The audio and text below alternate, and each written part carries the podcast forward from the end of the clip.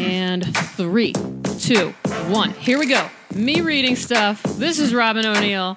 I'm coming at you from my around the world trip. I called it an around the world trip, and then my friend Ann called me out on this and said, Yeah, or southern Utah. So that's where I am. I'm giving it away. I'm in southern Utah.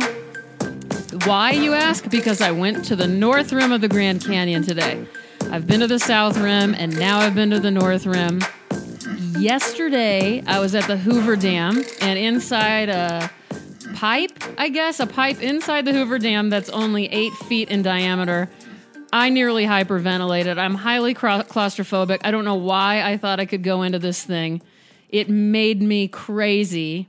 Thank God I meditate enough to where I knew how to breathe deeply and evenly, and I made it out, but it wasn't easy. So I'm alive, I'm kicking.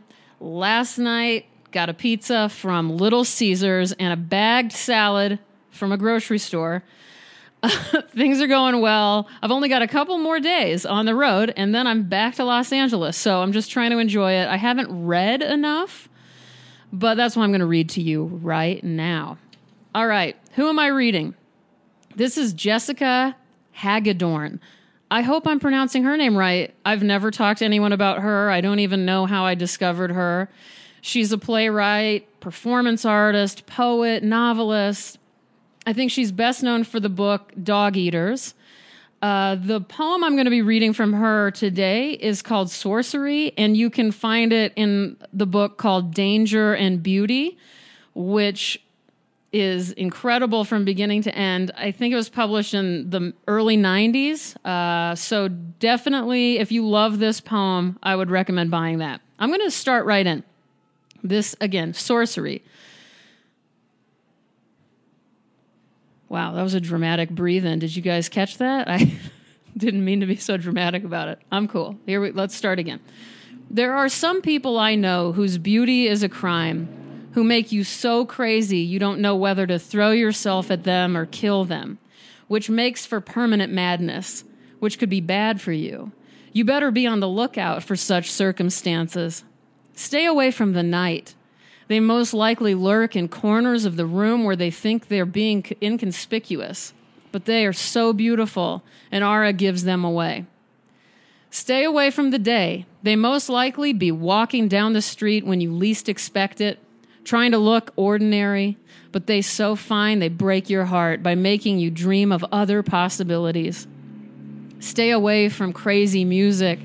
They most likely be creating it because when you're that beautiful, you can't help putting it out there. Everyone knows how dangerous that can get.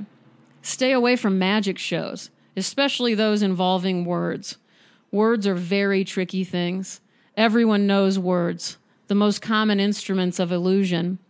They most likely be saying them, breathing poems so rhythmic you can't help but dance. And once you start dancing to words, you might never stop.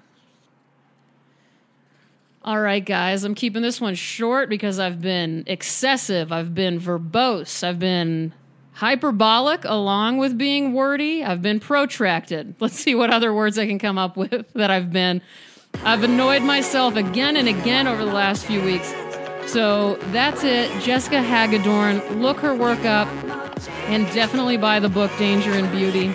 I love you guys. I love talking to you. I look forward to this every week, and I truly, truly hope that everything's going right in your world. If it's not, let's work it out. I'm working out my shit. You work out yours.